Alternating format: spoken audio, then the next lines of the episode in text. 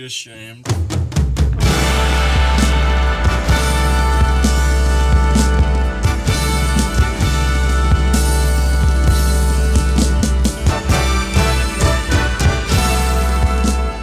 This is a dual appreciation. Isn't it though? this is absolutely. I got to thank you first for uh, you suggesting to do uh, a show like this because I don't know about you, but in my life, there are certain subjects, especially if you're you're into a technical field or you're an artist or you're you're into something that's dense. Uh, music certainly fits that.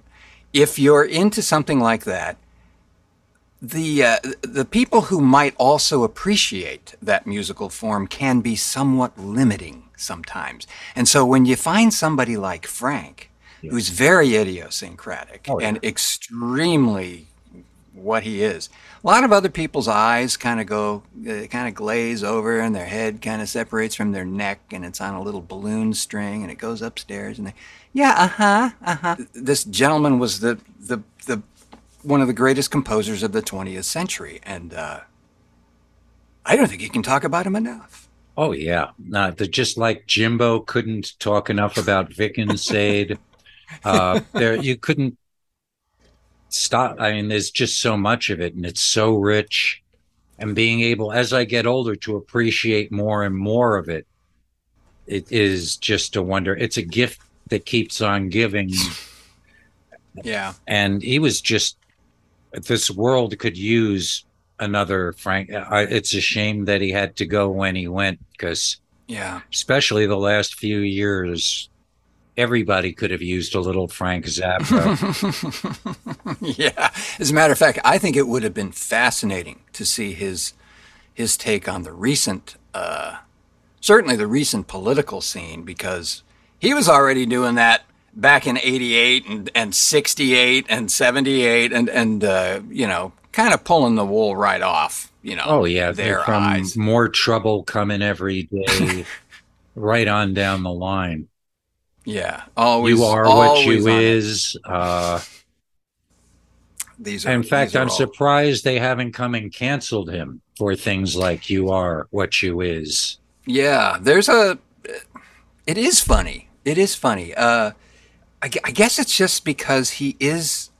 He's become such a, an iconic figure. Many know the man's name and have no idea what he did. None, None. whatsoever. Don't you know? And it's, or they have this impression of him, some wild guy who, you know, bites the heads off chickens on stage or does something bizarre. And it's so weird because he never did anything.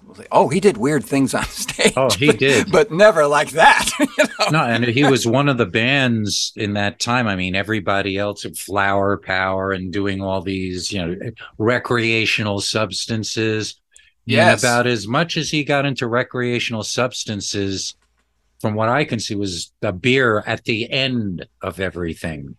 That's exactly right. As a matter of fact, let me play this. Okay. This is Frank Zappa from the Mothers of Invention. Hi, wanna die? Start today. Use a little speed. You got five years. Rot your mind, rot your heart, rot your kidneys, cucaracha. A public service announcement of the Do It Now Foundation. Now, do you remember that spot? Because I do. And I, this was late 60s, early 70s. And I thought for, I guess everybody thought, why is this guy, and he's talking, you know, I wasn't a speed user, Yeah. but I think everybody kind of imagined that anybody that was in that world was going to be deep into that, you know, Yeah. stuff. And he also said speed will turn you into your parents. That's right. That's another one of those same spots, same same organization. yes, he did. he knew who he was talking to, Yeah. uh, and and vehemently against it, and of course never allowed it in his in his bands or. Uh, Yeah, no, that's like why that. that's kind of how we got Little Feat. They threw the potheads out of the band and the druggies, and they put together Little Feat. True. It was 1969. Oh my God, Lowell George, Lowell George. Yeah, just a great loss there too. But yeah, just no, no, no patience for that kind of stuff. And and, and you know, I mean, you look at the kind of material the guy was recording. The the time signature shifts. The the multiple genres within one piece of music. You you had better be on your your A game if you're going to play this kind of stuff. Well, he caught me. I was probably six or seven years old, and my older cousins had the Freak Out album. Yeah. So for me, I didn't know what a time signature was. and it wasn't till much later that I real I just had these songs in my head and I didn't ever until I started playing music and tried to play it mm-hmm. had any understanding that he wasn't just playing it's normal time. It, it, yeah.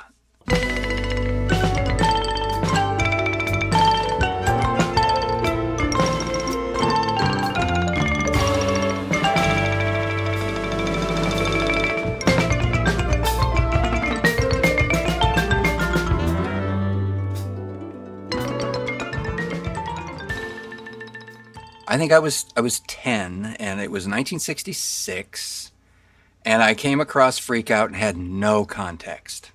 Absolutely zero. Think about what was out in 1966. There was no context for that kind of music at all. I mean, everything. No, was Hendrix wasn't safe. here yet. I mean, it was like surf music. Um, right. Yeah, that was before the summer of it. For all yes. intents and purposes, that was the first psychedelic album. It really, really was. Certainly the first double album of, of you know, co- concept album.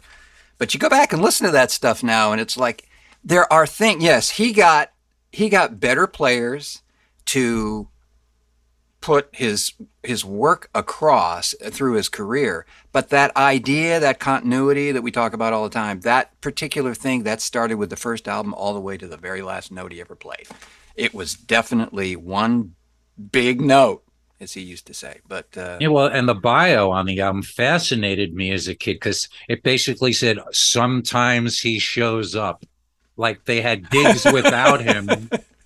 and sometimes Frank would show up, but he had these guys who he taught how to make all this music.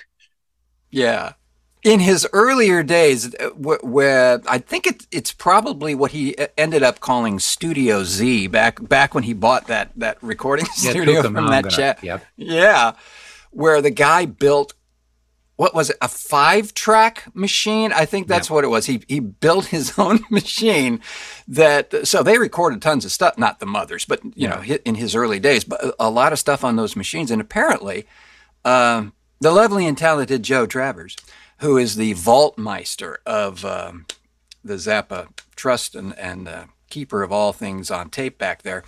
He says that the machine still exists. Oh, wow. And it's still there. It's, quote, functioning but uh, the, you can't you have to play tapes on it obviously that were recorded on it because you can't just take that yeah no you can't put a five track tape on a four track player. Something's not gonna because this was the only one in the world and so the only tapes that are going to work on it are the ones you did on it. Um, but i just i found that fascinating because all that early stuff is is uh, he was he was he was great about preserving things. Yeah he really was it's amazing. They, they're still kicking out live shows that, and I'm happy that some of the older ones are turning up because just the earlier the live show of him for me, it's like yeah. the better. Yeah, it, it's great stuff. There's the one that got released last week actually called uh, Funky Nothingness, mm-hmm. and it's it was originally apparently, according to them, was originally designed to be the follow up to Hot Rats. Uh-huh. But but it got cut up and put in other. You know, he did. He yeah. did that. It, so um, it got remangled. There, I gotta. I have to shout out to these guys too, because if you've not heard them, it's it's worthy to um, to uh, drop the needle, as we'd say, uh, on these guys. Uh, uh a guy named Scott Parker hmm. hosts a program called the Zappacast. He's been doing it for years, and uh, it's in concert with the Zappa family uh, thing and all that. So Joe Travers is is a frequent guest on there, and um, a lot of alumni who have come back to visit. Some people that you thought aren't you dead? No, okay. Uh, but they're not. And it's great. And so, but what's great is that Travers will tell you about how he's trying to pull all this stuff, you know, back together from uh, what's indicated on the on the labels of some of these these tapes because apparently uh, Frank had built this monumental tome that never got released. It got repurposed. Hmm. It was it was something going to be called the collected improvisations of the mothers of invention. He had, he had envisioned this as a 19 album box set. Just sit on that for a minute. but apparently he repurposed it before he had the chance to even do it. So a lot of these tracks either got eliminated, shortened, or, or scattered to all these other releases that came out in the ensuing years. But I just thought, wow, what the hell? It's just a, that he had a mind like that. I mean, I remember reading years ago that he was coming out with an album called No Commercial Potential. Right. That never, it, it never, but all the songs talked about on it that popped up somewhere in some form or other over the next 15 years.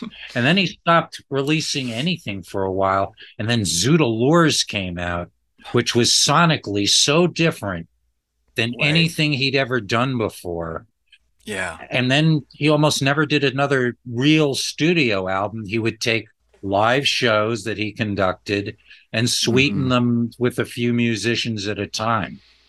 But Yeah, it was it was that period at- right after what has been uh, called later uh, leather. Uh-huh. That that album, which uh, because of the delightful people at Warner Brothers, Oh, him, him and labels. he they refused his contract. His contract uh, specified that he had four more albums to do to be done with them. Right. So he did them Yep. all at once and gave them the option to release it that way. And they said, "No, nah, I don't want. to. I can't." So he went down to the local radio station and he put it on the air so everybody could hear it because they weren't going to release it the way Yep. he had intended. And that was the end of that, and a big lawsuit and all that. And he eventually got free, of course. But yeah, then he started his own label, which is the you know that was the smart move to do. And then you hire someone like Capitol to do your distribution, and that's it. Yep. They're just jobbers at that point. Yeah, but Capitol, I mean, they did well with the Beatles. Uh, Yeah, not added, bad. added reverb and well, they had their reasons for changing, you know, as far as royalties and all that. And any business person at the time probably would have done the same thing.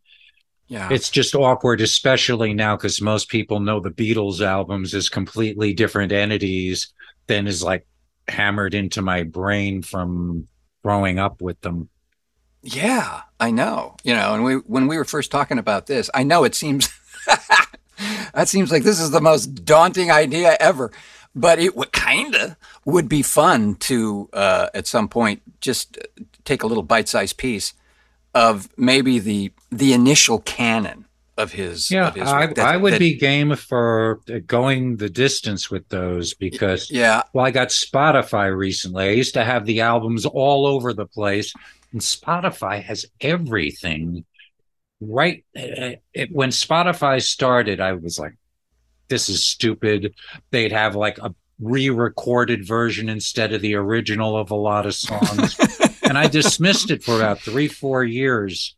And recently, I got a password and now it's like I have to have my own membership for what they're charging. You you have I mean it makes Apple Music seem like a joke.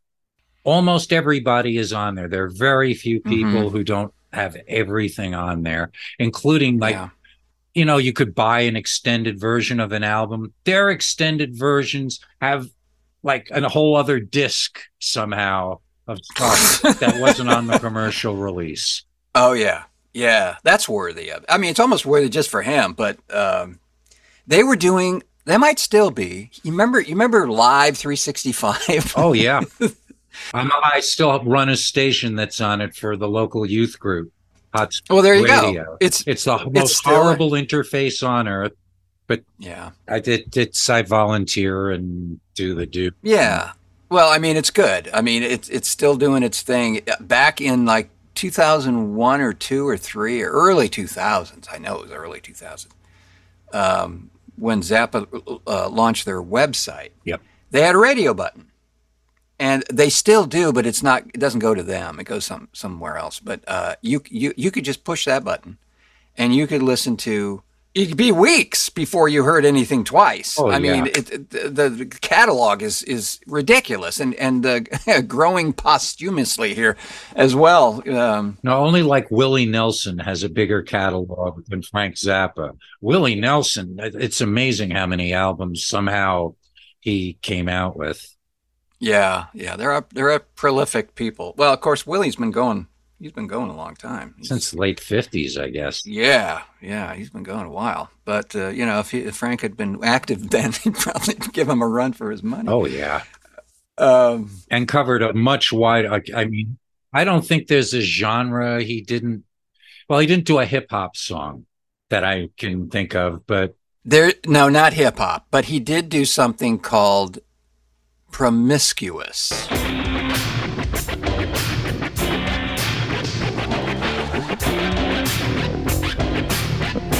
Here we go. The Surgeon General, Dr. Koop, is supposed to give you all the poop. But when he's with PMRC, the poop he's scooping amazes me. C-SPAN showed him all dressed up in his phony Dr. God get up. He looked in the camera and fixed his specs. He gave a fascinating lecture about anal sex. Anal sex. Um, so when was the first time you saw him? I only got to see him live once.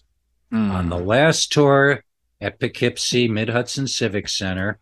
Oh wow! And unfortunately, they were controlling, you had to sit, and it was all folding chairs on the floor. And there was a psychopath sitting in front of me that even security was afraid of. And the man did not stop shouting and standing in front of me for the entire show. And I did enjoy the show, but that really took the edge off of it. Oh man! Well, you're very lucky because you saw the '88 band then. Oh, they That were was- that was just so tight. that's uh, one of the one of the greatest. Uh, ex- you know, it's funny. It took him his whole life, but two things happened. First, he got that band together, which by far was. The greatest band you never heard.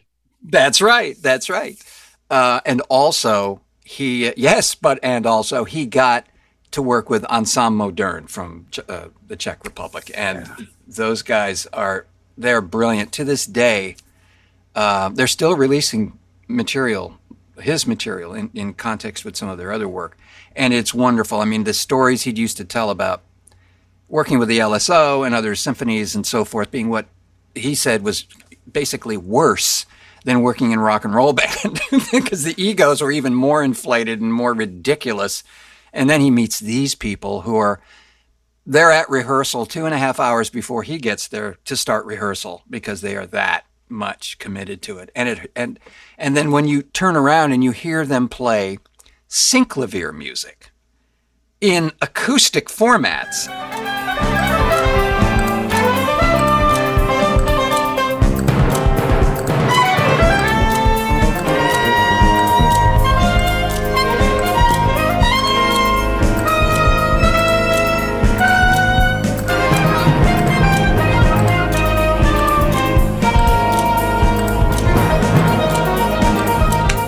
This was never intended to be played by a human being. This And they is do it. written for a machine, and they do it, and it's impeccable. It's like, oh my god, I, yeah. Yeah, I don't know. Yeah, well, I- he would have played with them, but I it's it's I wonder whether he ever would have tried to play, especially with the technology now. hmm It, there's just no reason to fight with egos and people. Oh, yeah. and- Oh, absolutely. I I- yeah. The only reason to do it would have been for the performance aspect. You know, as he got sicker, obviously that wasn't going to happen. Uh, he made some great attempts for sure, but uh, uh, yeah, I I was I was very blessed to have seen him many times. Never saw the '88 band because they never made it to where I was living. Did you ever days. get close enough to see what he was using as a pick? Because there's the footage of him on the Mike Douglas show, and I'd swear he's using a John Kennedy half dollar his guitar seen? pick.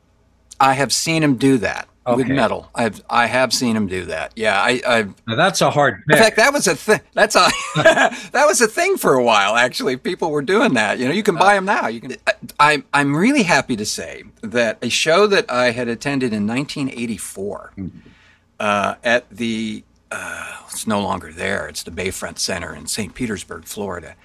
That performance of uh, Ship Too Late to Save a Drowning Witch and the Green Hotel is on, you can't do that on stage anymore, volume three. So listening to that again, knowing that you're sitting in the audience and that that is the weirdest existential echo I think I've ever experienced. It's just yeah, I'm sitting in that Very audience. And it's it's just the number of musicians that passed through that band over Yeah, 25 years is just yeah, it's astounding. Um, and so many of them um, were either emerging, you know, and then after that experience went on to do incredible work with you know other people. Not like not like working with Frank, but certainly incredible. The, the, the guy that comes to mind immediately is uh, Adrian Belew. who, oh uh, yeah. his work with with Zappa and and also King Crimson Yeah. just um, there's a guy who lives for this. He just did something with Les Claypool, I think. Yes. Did you see that too? Yeah, that was. Although the people, some of them just disappeared, like George Duke. Yeah, they they although they stayed friends, from what I understand, they were always there were always connections there. Uh, but yeah, George kind of had he did this. He wanted to do that jazz thing, you know, and and uh, uh, on this release I just picked up, there's a demo that Frank produced for George. That's included as four separate tracks, and uh, uh, oh, it's called Waka Wazoo. Ooh. So it's all those sessions, and then as a, as one of the mystery discs, uh, there are four or five tracks by George Duke, and Frank produced them. You can hear it, but you can hear where where where George wanted to go. You you certainly could. Yeah, he was more of a straight jazz guy at heart. Yeah. And he, and Zappa produced the, the last official Grand Funk Railroad album. yes, he did. Which I, from what I understand, Mark Farner still to this day says, "Wow, man, best record we ever did." yeah, well, it may well have been. I mean, they didn't have any hits, Yeah, but I, I probably was closer to what they were all about, you know, because that would certainly. and he be- rescued the Turtles when their Yes. management went sour. Yeah, yeah, yeah, that's right. And who knew? I don't know what you were thinking, but when I heard that, I thought they were joking. I thought it was like Zappa. What? Okay, how's this going to work? Oh, it worked really well. Worked really well. Some of the most bizarre uh, music to come out of that period. And the live shows, I mean, every one of them I've heard is just, it's not like hearing some band on tour and it's the same show over and over. Oh no, no, no. Uh, and 200 Motels, you know, which was which was coming out during that whole period of time. I'm so glad that this older stuff is uh, and some stuff we've never heard is is starting to come out. I can see in some of these releases as much as I appreciate them why he probably would not have elected to to do that. I think his if you look at that that you can't do that on stage anymore collection that all those discs there are very specific tracks he has in there and there are very specific performances and i i have a copy of it's called the last what is it called? The last show? The eight yeah the last us the last us performance zappa 88 Uh-huh. and though there's some great stuff there. They're not as great as the one he put together though. The energy in that show because it was from all over the world it wasn't Right. just from the us but the energy in there and the interplay and the laughing and the fun that these people are having on stage was in spite of what was going on allegedly backstage where things were falling apart and everything is just a delight to hear i don't know how many times i've played it but it's, it's just a delight And just that he could take, do these long form things like Billy the Mountain. And yes, the one he put on the album is probably the best overall of all of them. But there's Sure. so many parts that didn't get included in that that are Mhm. remarkable. Oh my God. Yeah. Oh my God. And you know, that would be the other thing. They do something like uh, King Kong, for instance, which is this voluminous epic, and they change it. They would every every you know like, and I think Ian Underwood, who was a keyboard player and horn player for them for a while. Yeah. He said that you know every show there'd be some tweak, and you'd have to understand these guys would have to memorize how many hours of material, you know, because every night they would call up something and Frank would have an idea, you know, and, we're going to do a little adjustment to this.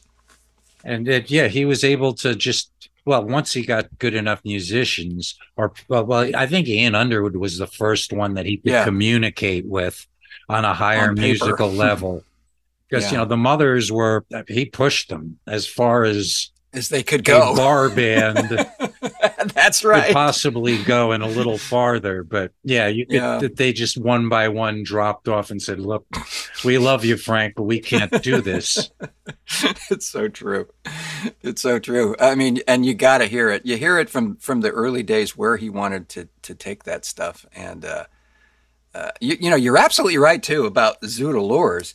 That was a real shock. And I and I, you read some of the history about that album, and uh, first of all, it was a it was a quartet, really, Yeah. right? It's Smallest uh, band he ever worked with.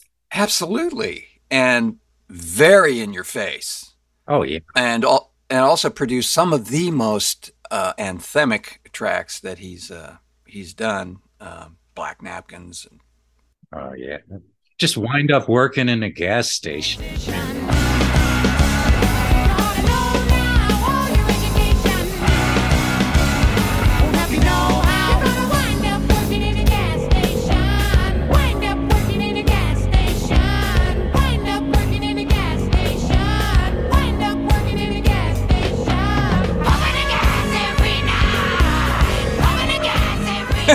just- but my favorite, and it scared the hell out of me the first time I heard it on that album. It really, really did. There was something about that extra voice part. The torture never stops, Oh. which is an amazing piece of work. Every time I hear it, I, you know, it's just, it is one of my, it's just one of my. Um, but the first time I heard it, that young lady who was undergoing further entertainment, Yeah. it's like, what is happening here? Yeah. And there was a guy out here who was Frank's copyist Okay. for years. And he said that uh, he was working with Frank around that time to, uh, translate a lot of the, the stuff into notation. And he came to Frank's house one day to to further his work and heard that those uh, outtakes, I guess it was, of uh, her performance, and asked, uh, "What, what, what's going on here?" And uh, Frank just told him, "Is like, oh, it's just a little entertainment. It's just a little." That's just a little entertaining. And that song is, I mean, you. It's how many chord? You could do it live, really Yes. easily. Yes, And did he? I don't think that. Yeah, there are uh, Okay. live versions of that. Yeah, there are live versions of it.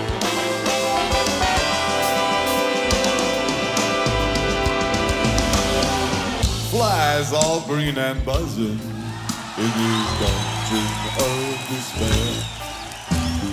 Prisoners grumble and kiss their clothes and scratch their matted hair. A tiny little light from a window hole a hundred yards. And for years, I just had a direct preference for his studio albums, not his live albums. Yeah. And aside from Roxy and elsewhere, Oh, God, that's so good. which just good. that- when I finally got my hands on it, I was just a kid when these were coming out, so I had to save up money, and then I was in Monticello, New York, so I had to special order these records. And some of the, the one record store would not. that I won't. He refused to special order Frank Zappa. Uh, what? Wow. well, that that was uh, maybe it was the devil's music or something. I guess. Wow. I remember going in there wanting to order burnt weenie sandwich, and he just looked me in the face. Like I was asking him to order, you know, whip me, fuck me, kill me, suck me. That wasn't on any of Frank's albums. Yeah. Just, just saying. But yes, absolutely. But I eventually got my hands on all of it one way or another. Uh, in the summers, it's a summer resort town. And a lot of my Zappa growth came from these guys who ran a t shirt shop called the International Bippy Shop. And this must have been 1972, 73. Oh, yeah. Now you're in it. And yeah, they would order the records for me. And I think all the extra money I made working in an arcade that summer. Went, went to that. Yep. well, we do what we have to do, don't we? Oh yeah. Oh. For Zappa. Oh yeah, yeah. It's and you know I guess it's kind of hard for people on the out. I mean, a lot of folks have uh, great af- uh, affection for for musical artists and so forth, and I, I I'm shocked understand that. Frank just can't get on the Zappa It's- bandwagon. He's tried sincerely a few times, and Mhm. it's just there's something about it that I, I guess, I, yeah, I guess it is. there are, there is music out there that truly is an acquired taste. There really, there truly is. I don't know that Frank is that way. It, I think you have to start. Uh, I always point people to one size fits all. that's the as one. as- yep. because look, this is going to be the safest entry for you, and then you can go explore. You can go back in the catalog and go forward and, and have a happy day because it, it will be uh, very different and, and wonderful for you. But that album is usually the easiest accessible endpoint Yep. uh, and funny and wonderful and just Oh yeah, and the time chat, Andy. Oh yeah. ugh, Florentine Pogen. She was the daughter of a wealthy Florentine Pogen.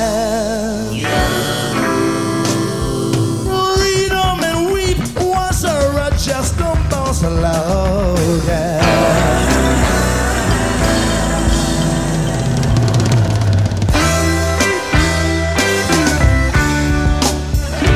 was a Daisy with a note. Oh yeah. Deep in the street, she drove a 59. You know, I had to do a, a some research to actually find out what the hell he was talking. He'd never said. Found out it's a cookie. A Florentine Pogen is a. co- I, I didn't know that either. a cookie with a Florentine motif on the top of it. Ah, So there you are. So she was the daughter of a cookie. oh man. Yeah, and his material like that, it just keeps giving. Fifty years later. yeah, it's more joy. There's more joy. But so I, yeah, I get it that, that some people have a hard time with that, but I think sometimes it's just they come into it. Somebody drops something like lumpy gravy on their lap. Okay, that might take a little, just a little understanding because there's a lot going on there. There's an orchestra. There's Yeah. spoken word parts. There's all No, sorts it's of things. classical music. Still, I have to like take a nice deep breath because I want that instant gratification Yes, to this very sure. day in my music. And no, you really have to let it get in Yeah. your head. yeah yellow shark and stuff like that it's it's um it's But Francesco Zappa, which that that album, you could fool somebody into saying Frank Zappa did an album of Christmas music. Let's listen to it on Christmas. And it works. yes it does. never he never got to do i think he was planning on it but uh he never got to do an uh, an album of Varèse. I, I know Oh, he was wanted to do that, but uh, I've heard those before. I before I was aware of his uh, uh, love of that guy. Um, I had heard a, a, a selection called Ionization, and it's only in, in retrospect that you see where where his little he's not ripping off Varèse. It, it's it's there's there's homages certainly, Yep. but there's like I think there's a, like a tonal understanding. Yeah, no, and like a some kind- kinship just between the way they think about music. yeah, And then you got like Yeah. Johnny Guitar Watson's old single, Three Hours Past Midnight, which yes, you almost hear Zappa's primal guitar solo style being played in what, 1958?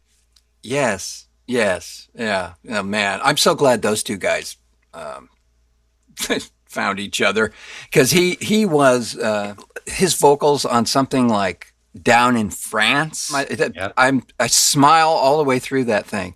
Couldn't get much airplay, uh, airplay but um, Yeah. it's what it's one of the funkiest tracks. No, the, the stuff he got airplay out of is just, I don't want to get drafted. yes, yeah. Which it's a cute song. I had the single and the whole thing shot Yes. in the foxhole, the whole bit, but uh Exactly. when people find, oh, this is Frank Zappa. Well, let's listen to some more, Brett. And I put on something and go, Yeah, yeah. Huh. Where's that younger, funnier guy? and his love of doo-wop. I mean, Ruben and the Jets. That album gets better every, and it really there wouldn't have been a Sha Na without Ruben and the Jets, and without Sha Na a good case can be made for the whole rock and roll revival thing that happened in the early seventies. Absolutely, because you know that performance at Woodstock apparently lit everybody on fire. You know, the the thing too is uh, he was recently credited for this, and I'm glad somebody pointed this out because all of us jazzers always sort of look at uh, Bitches Brew as Miles Davis Bitches Brew as being sort of that that turn where Yeah. it fusion was born. Actually, not. It was Hot Rats. It was Hot Rats. He he beat Bitches Brew by few months.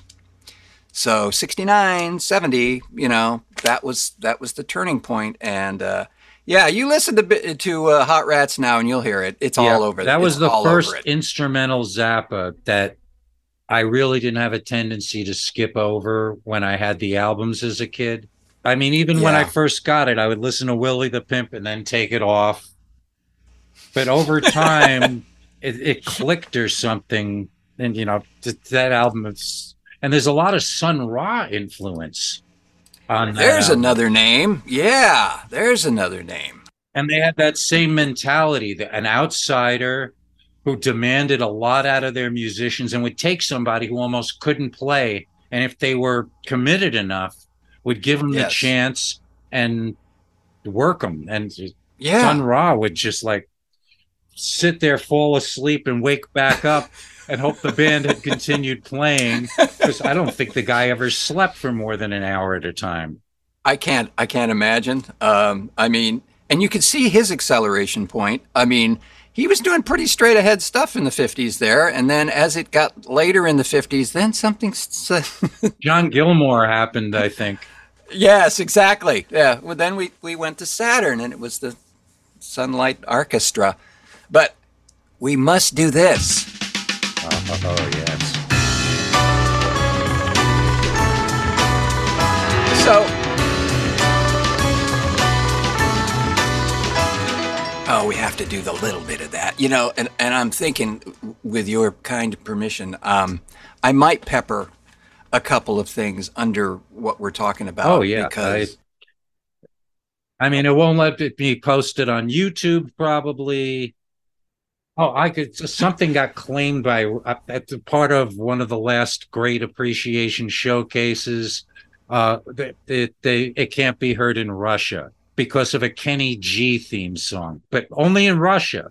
okay, And I can never monetize it like I'm going to monetize. Yeah. yeah, right. You're going after that for sure. Although I have to say, I have heard uh, just this today actually. I, I was you know was on YouTube, and uh, what things that'll come up will be my favorite, you know, my 10 favorite Zappa songs. Ooh. And so they played 15, 25 seconds of it. I still say that within the context of editorial or commentary like this, and if you kind of do it without, you know, you're pointing to it. Um, Well, you can even do It- the Beatles if you do it right. But there was this one girl who was going through all the Beatles albums and how she had to cut the songs up to get past.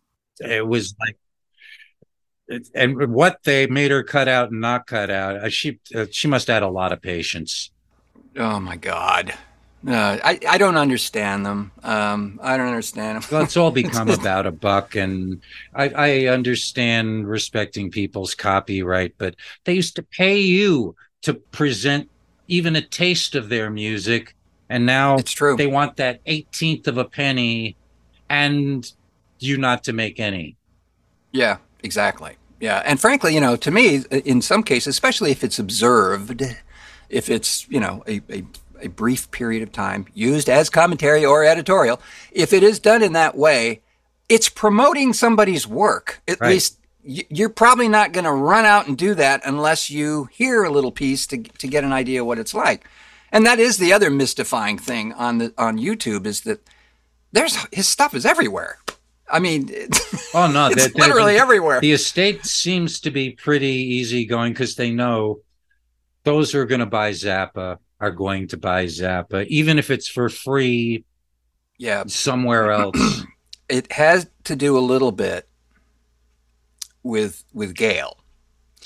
Uh, she was Gail Zappa. She had um, she had a commitment to Frank's work that was actually even beyond Frank's work.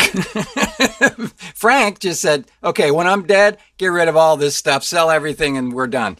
They said no, and I'm kind of glad they didn't, of course.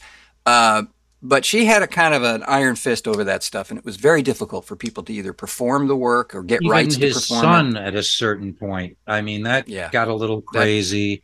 and I. I, I go back and forth on the Zappa family trust. When they auctioned off everything he owned, Yeah, I still haven't quite swallowed that like uh, moon unit who I the, the, all the children but Dweezil seemed like they just kind of sit at home and watch TV or something. yeah. Dweezil, you know, he he took it. Well, as you know, he he took that around. I did see a couple of his performances when he came um, to Portland, and they were good. I will tell you that they they were good, especially when he used um, alumni, Right. Um, Napoleon Brock. Uh, I'll tell you what happened to me the other day, Brett, and this Mm-hmm. is going to blow your mind. Tell me. I met Napoleon Murphy Brock. Oh wow. He and I'm by complete accident because we were going to a show, and I know he was going to be uh, the front man for this orchestra. Quote called the Stinkfoot Orchestra. They I've they heard of they them. come, yeah, they come out of the Bay Area. So I wanted to go see them because it was 14 pieces, and they had a great horn section, just awesome.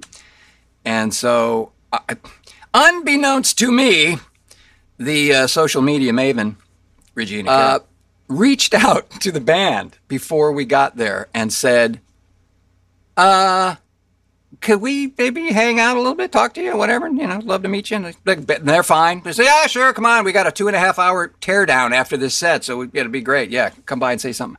So as we as I'm standing there in line, from behind me, I hear uh, Regina say, uh, "There's someone here that would like to meet you." And I turn around and I'm looking right into the smiling face of Napoleon Brock. So I, I, I, I, you know, chatted for a little bit, and I asked him, "Could we please do an interview because this would be a, a wonderful thing?" And he said, "Yes, he'd be happy to, but why don't you ask the guy whose band it is that I'm fronting, and you know, see how that works out?" Which, of course, was the right thing to do. Yeah. So we talked with uh, Nick Chargan, and uh, we're going to schedule an interview for when they come come back to town. Awesome.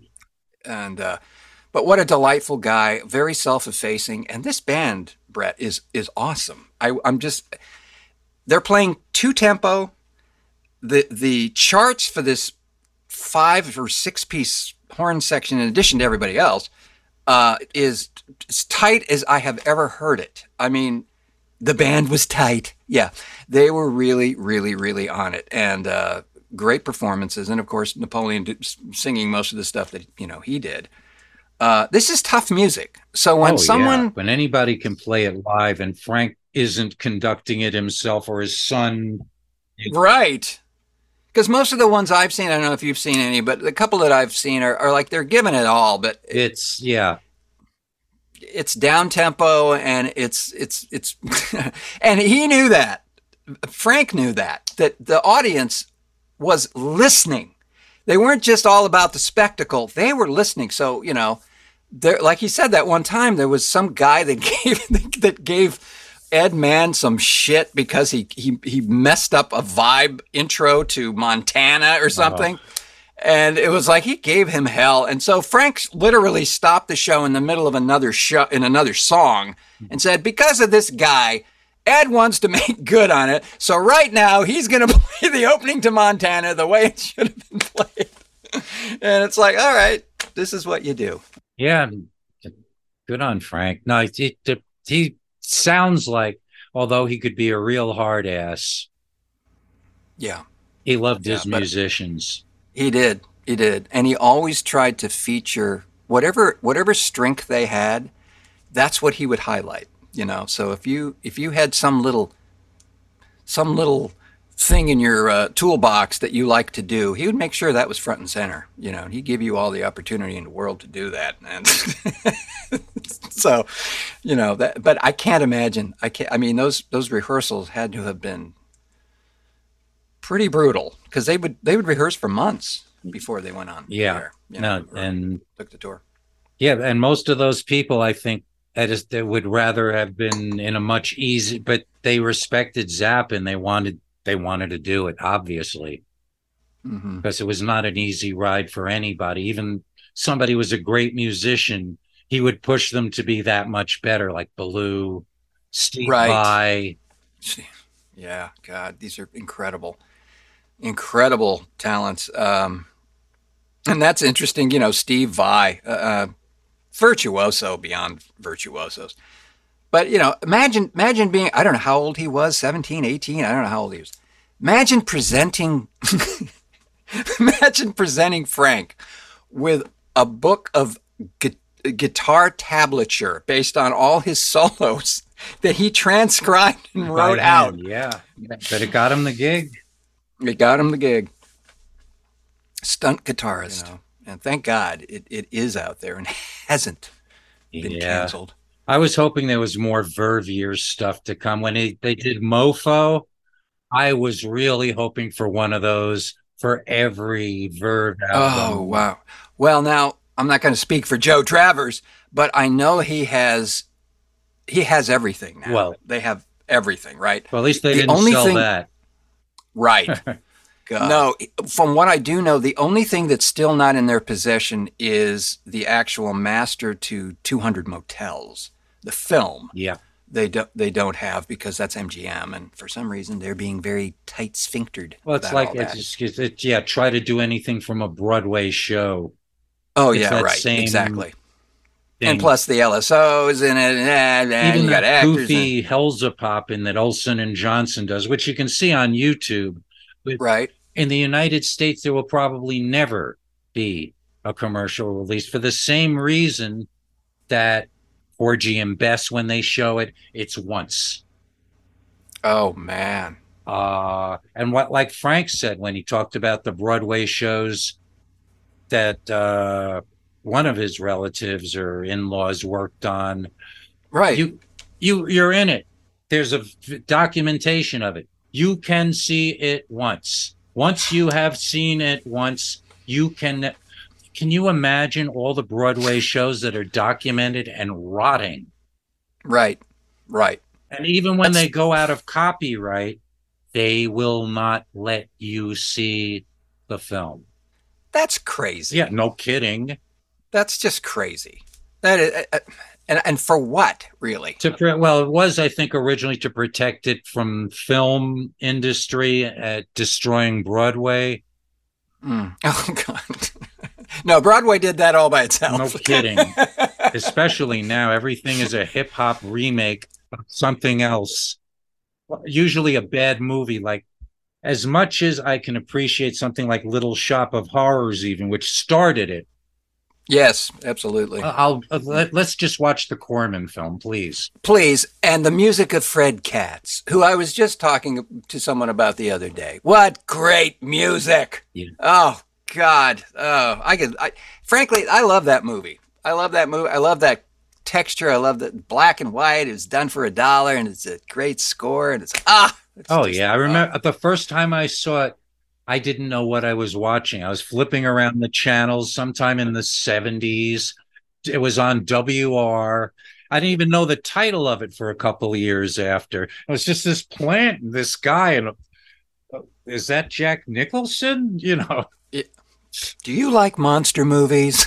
I really like monster movies. Let me tell you something. Do you like monster movies? Anybody? I love monster movies. I simply adore monster movies, and the cheaper they are, the better they are. And cheapness, in the case of a monster movie, has nothing to do with the budget of the film, although it helps. But true cheapness is exemplified by visible nylon strings attached to the jaw of a giant spider. I'll tell you a good one that I saw one time. I think the name of the film was It Conquered the World. And the, do you ever see that one? The monster looks sort of like an inverted ice cream cone with teeth around the bottom. It's like a like a teepee or a sort of a rounded off pup monster tent movie. affair. Oh, Cheapness. Yes. Yes. Yes. Yes. Yes. Yes. And I mean, uh, and his taste for junk culture. uh, oh, and it was funny too because for some reason that that particular movie has eluded. I don't know why. It's in the Corman Library. I don't know why that movie it conquered the world. I don't know why it uh, has eluded a proper Blu-ray release. Um, this is very mystifying to me. Let's call up Doc Sleeves right now and find out why that is. yeah, there's one film. I, I think I messaged you once. It's Yes. a, and I, it's not the Hammer film Doc Sleeves said it was, and I have yet uh, one of the Mm-hmm. With the red dot. with the red dot, and it, it's just a mystery. They must have seen it in Europe sometime in the 80s or early 90s. And I have asked everybody I know who is a horror film person, and we cannot find figure out what it is. Maybe it was just a bad dream. It's hard to say. Was it made in the 70s by any chance, or was it the 80s? Well, it probably had to have been made after Friday the 13th because it follows that. it's a slasher thing. Yep. But it's these people Okay. with a red dot on their head. Okay. But yeah. And they made a film here that's just premiering. It played at uh during our fiesta. and I didn't get to see it, but everybody's raving about it. It's called Cop versus Killer. Mm. And it's supposed to be well, I think it's first being officially released this month. We got a sneak preview in May Ah, at Fiesta. cool. So I'm keeping it. It's not on file sharing. It's not anywhere. Although that Weebly or whatever, that uh God, what's it? It's one of those like oh Tubi Tubi. Yeah. has all those B crapo movies. I think they cornered the market on just about everything. the artist Shaman Q. He's another one who's one of these elevated people, but has a taste for the worst in junk culture movies. Awesome. Well, we definitely could hang. Oh Um, yeah. no, there's there's something charming about that. I I love those things. I get a lot of ribbing for some of the uh, stuff in that library upstairs, but I I, I will say that uh, there's there's joy in that. There's Oh, there's yeah. like Cheapness. Canaveral Cape Canaveral monsters. That oh, I, I used to watch that whenever it was on local TV because it had the arm hanging out of the car window. That That's that was about as like gross a thing as you could see on TV in that era. Yeah. It was pretty lurid, this thing. And it was black and white. And so, uh, you know, all the blood was uh, chocolate syrup. But they had a lot. Oh, it, yeah. was a, it was a very bloody little thing. We, you probably had it. And I know we did. We had a thing called uh, Chillers from Science Fiction. That was the syndicated capsule that all these. That, that those probably film- came out of Chiller Theater, which we had on WPIX for years and years and years. Yeah. That yeah. and creature features on what later became feature. Fox Metromedia. Yeah, yeah, shock theater. You know, the, every every every uh, town had their their little uh, syndicated button and, that. I never tire of that. There there are some of these things that come out today in particular. Uh, it's like you're gonna watch that probably once. Yeah, that's it. and okay, it's all right. But uh, the, Yeah. the, uh, although I was surprised, I saw one of Kid Rock's movies recently, Kid Rocks movies. and I thought, okay, this is just, and it was actually quite good. What was it? I'll, I'll have to get the title to you. I don't remember which one, but I really it it was fine. It was a great B Wow. movie. His wife stars in them as like, and he's done about five or six. But this is the I, I will get you the title because Wow, I had no idea he was even doing that. Yep. And his music I can go back. You know, it's like yeah, him and Nickelback and era. They're very Jesus. important to somebody somewhere, just like Fred Durst, I'm sure. I'm sure. Perfect example. Yes, exactly. Limp Bizkit. Jesus. Even his own band couldn't stand that music. No, and you know, I watched. uh, I think it was it was either Woodstock. Yeah, it was Woodstock '99. You ever seen the documentary of this Oh, this yeah. performance? That was horrifying. Oh, yeah. that was just utterly horrifying. Um, whole place it looks like it looked like it, a, a inferno. It looked like I was Hades, lucky it didn't know. become another Altamont. It was that close. And, honest, it people- was that lot- close. and a lot of people dying. Yes, Yes, exactly. And I mean, just this guy, whether it was done for show or he was just feeling the angst of that audience, I mean, just egging them on, just egging them on, you know. Well, Fred Durst. Well, Fred Durst. That that's him. He's just that full of himself. Yeah. that in the context of the Zappa universe, that never happened. Uh, no, They did experience fire at Montreux, but that wasn't their fault. Smoke on the water is a real thing, friends. yeah. and uh, it uh, it happened. Lost all their equipment and everything, and uh, between that and the, I've only seen little tiny brief pieces of footage mm-hmm. of the Palermo, Italy concert in 1982, where the police and the army got into a scuffle. Cool. So they're fighting each other, and tear gas is going off into the crowd, and, and the crowd has nothing to do with this, by the way. They're just there to see Frank, and they don't care what's going. It's happening on the outside of the stadium, and unfortunately, because of that, all this gas is coming, into, this. Oh God. And you've got footage of of uh, Ray White trying to get through, you know, Green Hotel or whatever he's singing, and he's just tearing up. And they're going through it, and they're like wiping their eyes down and everything. And uh, eventually, they did get through it, and then they were trapped there because they couldn't get out of the the area until the, the disturbance had cleared. Yeah. But I mean, Who's going to protect you when those guys are No. trying to kill each other? it's just this God. It's like, oh yeah, just another day on the road. Yeah, I I just consider myself lucky that I got turned on to Zappa so young.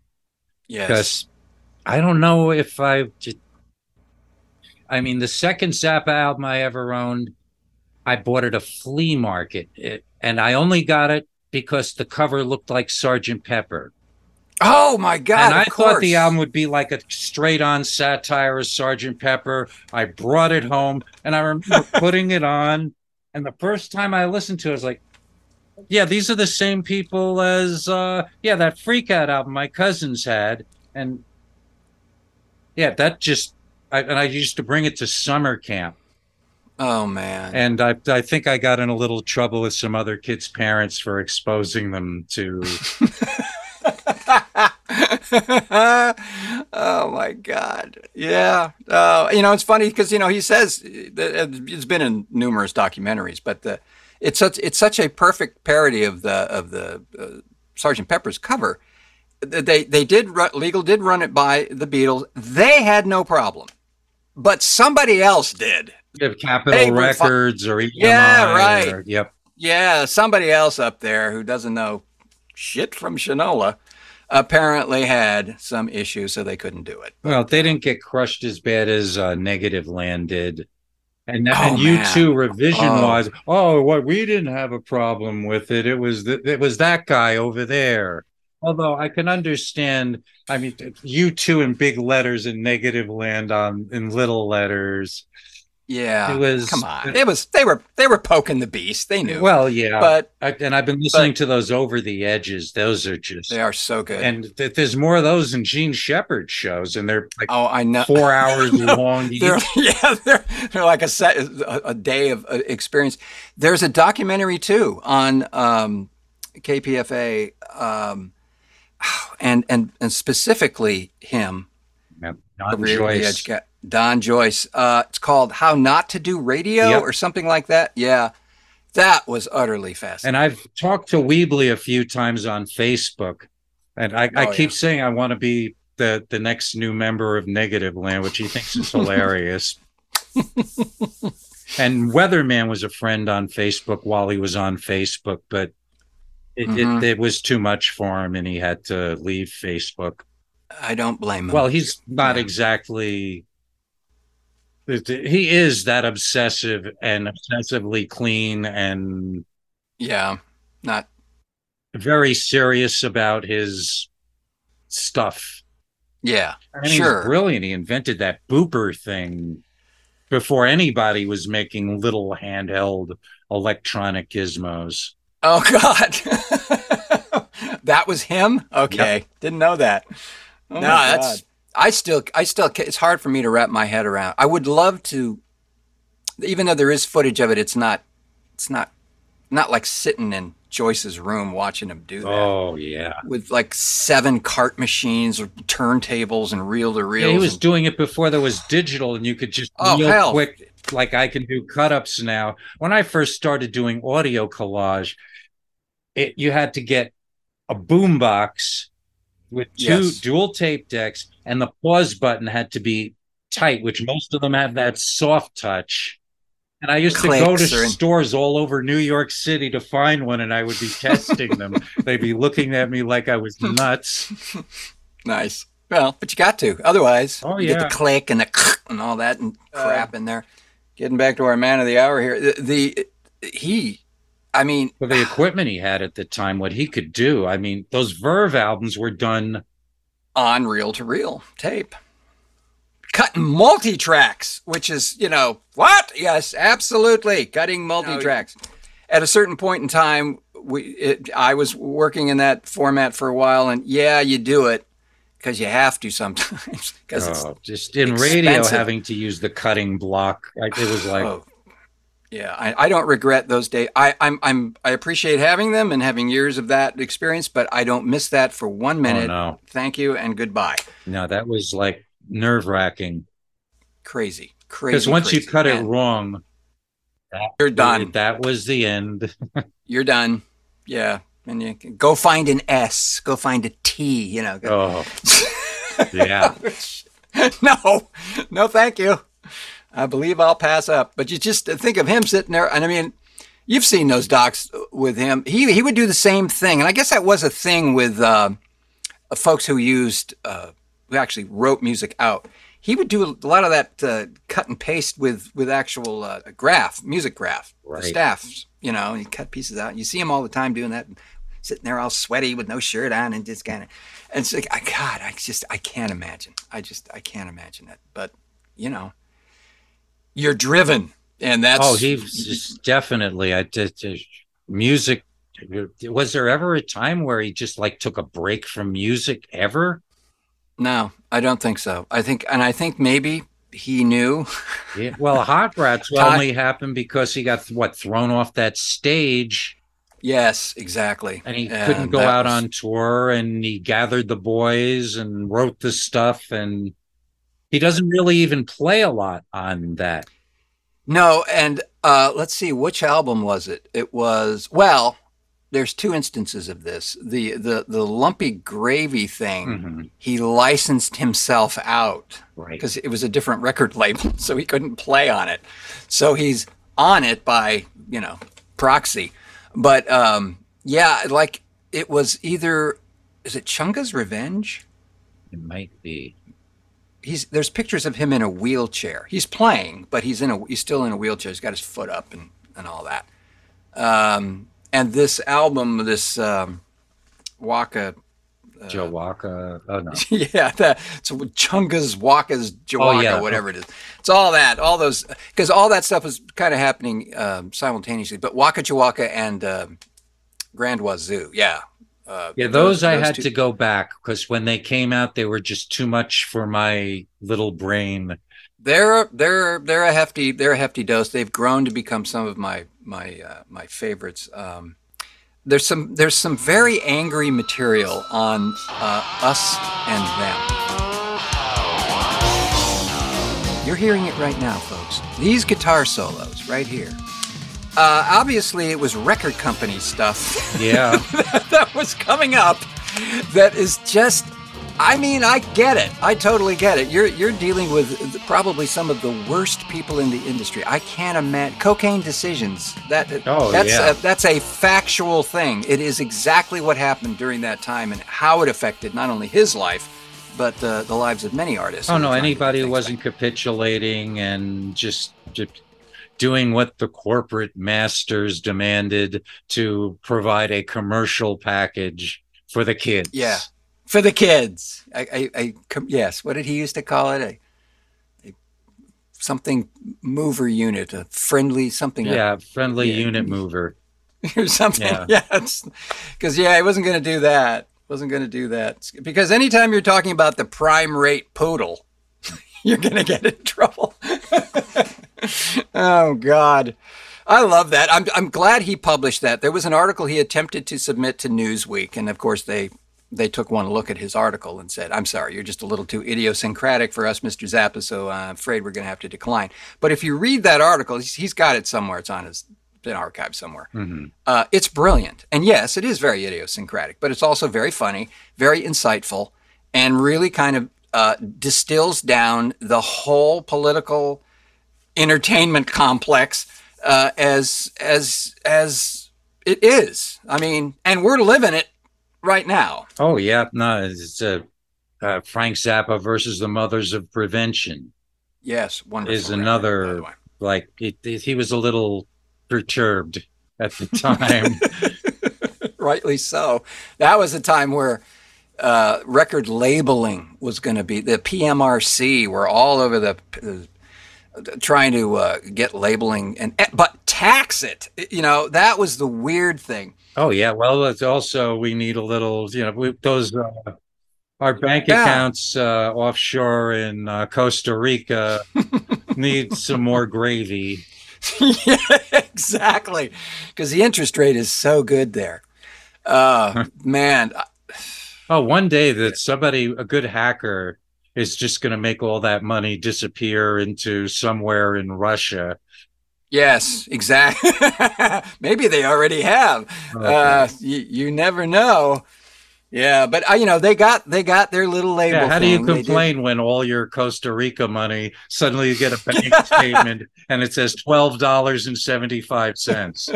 Who do you complain to? the FCC, the FTC, The FTC, yeah. and uh, No, and all these, I mean, the number of live shows on Spotify is just, I'm trying to scroll down to get to his studio albums because that's Wow. how they're presented. It's like the title and then all the tracks and then another, Mhm. and it's just scroll, scroll, scroll, scroll. Five minutes later, scroll, scroll, scroll.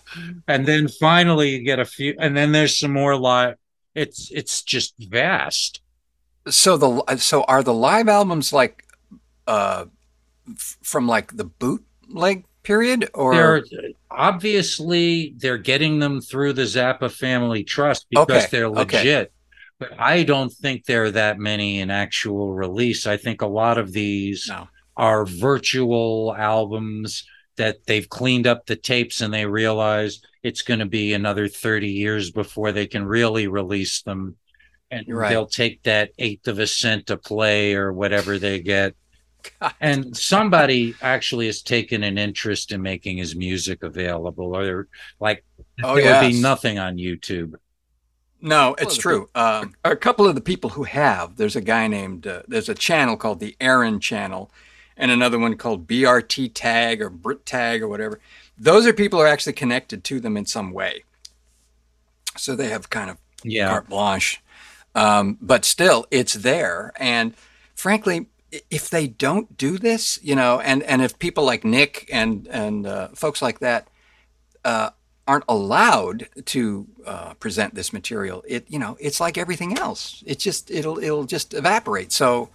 Yeah, you know, shows like we're doing right now. Yeah. things like this, something to keep the, the message alive. And no, it's it's it's not for everybody. But like Frank said, he made music for the people who liked it. Yeah. And so there's a lot more of them than than are probably aware. Some of them are being born right now. yeah. One, I hope. I mean, he's he hasn't faded. I mean, a lot of these artists. I mean, Elvis. I think his day has finally come where he's really going to do that big fade. The Hmm. Yeah. people who are the diehard fans are yeah, oh, yeah, of course. You know, Yeah, just like the Bing Crosby fans and somebody like Jackie Gleason. Forget it now. Yeah. He's so Yeah. politically to the moon, Alice, and that angry Yeah. cis male. He's Yes. finished. Yep, it's true. Yeah, a lot of that is just And I tried to turn some younger uh, people onto Jackie. He scared them. It was shouting, funny yelling, all. shouting. Yeah. Yeah. No, no, you can't raise your voice like that anymore. Even if you're angry, you have. Yes, you know you've upset me very much, Alice. and I think we need to have a little talk.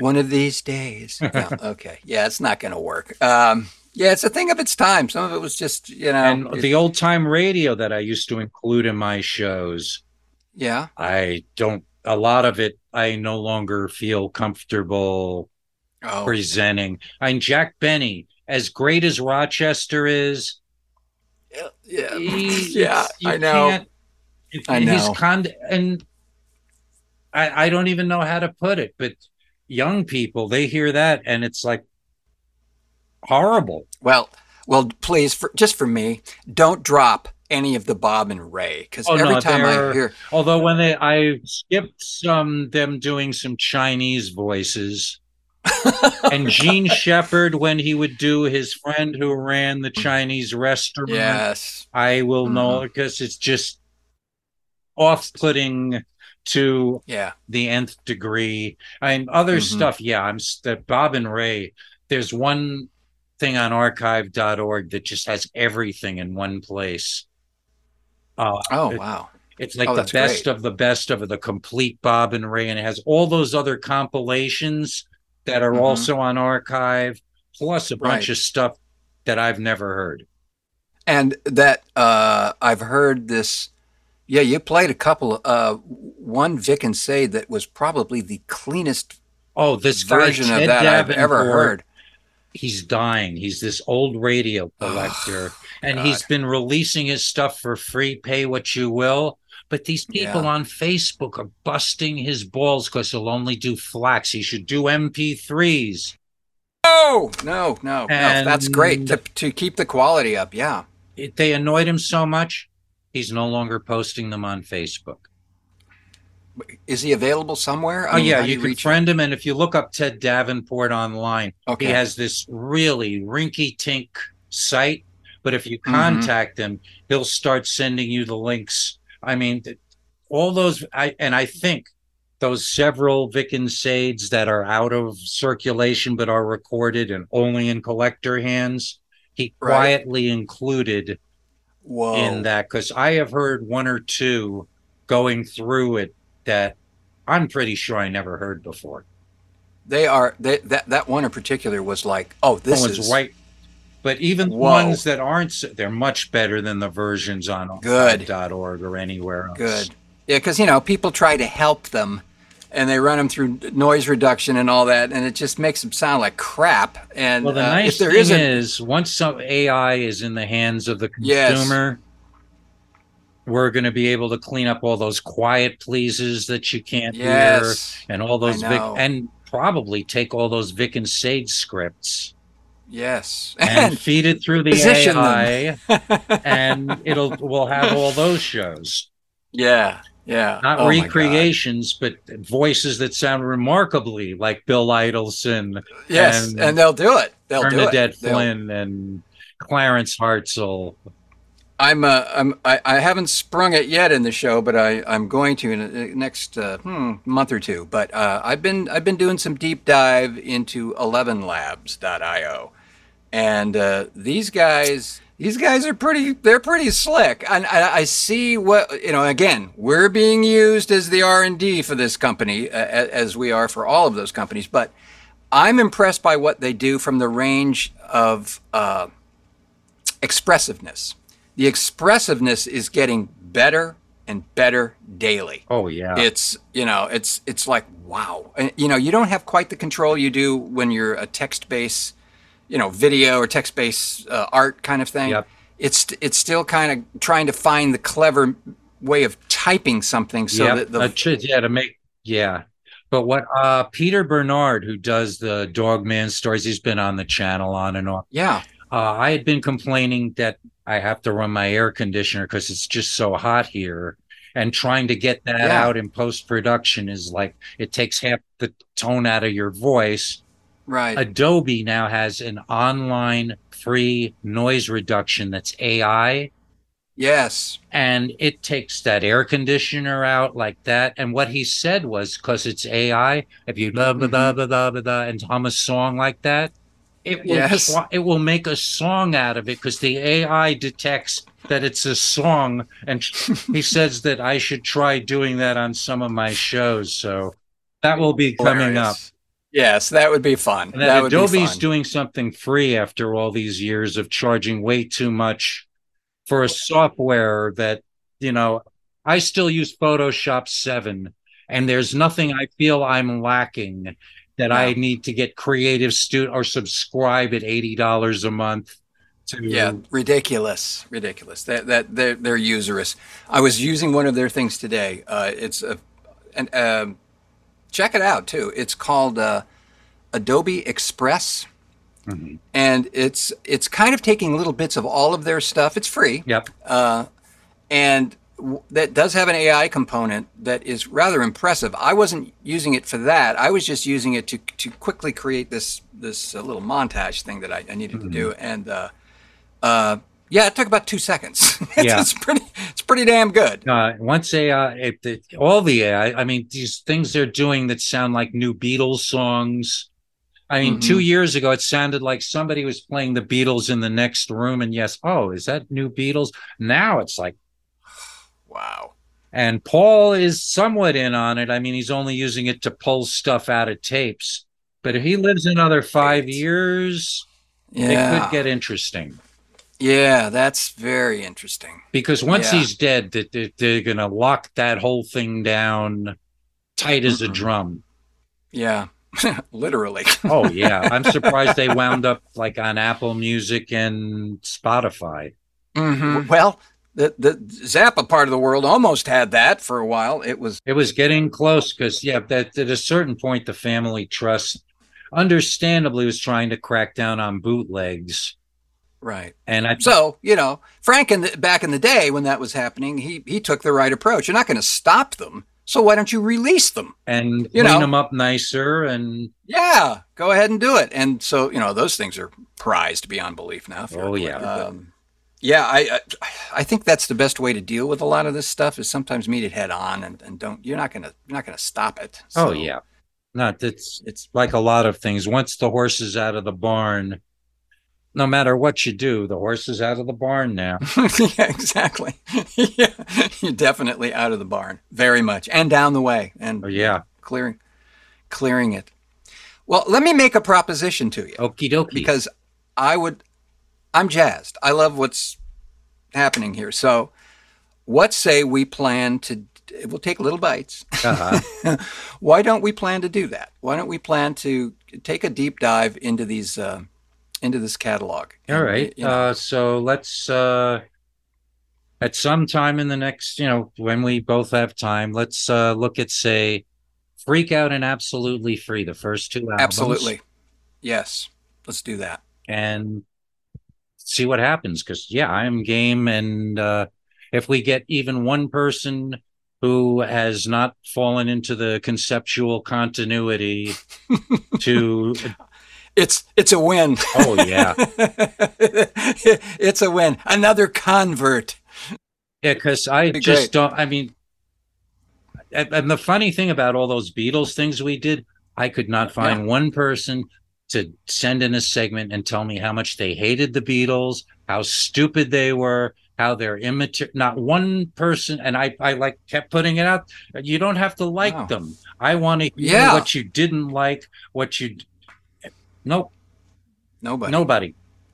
I thought Doc Well, was would do it because I remember years ago we did a smaller thing on the Beatles and he was they just weren't that big a deal to him. Right. To him. Yeah. But he's yeah. he's just such a great and eccentric character. He really is. just the best. I wish he was a little more talkative on the exit ramps.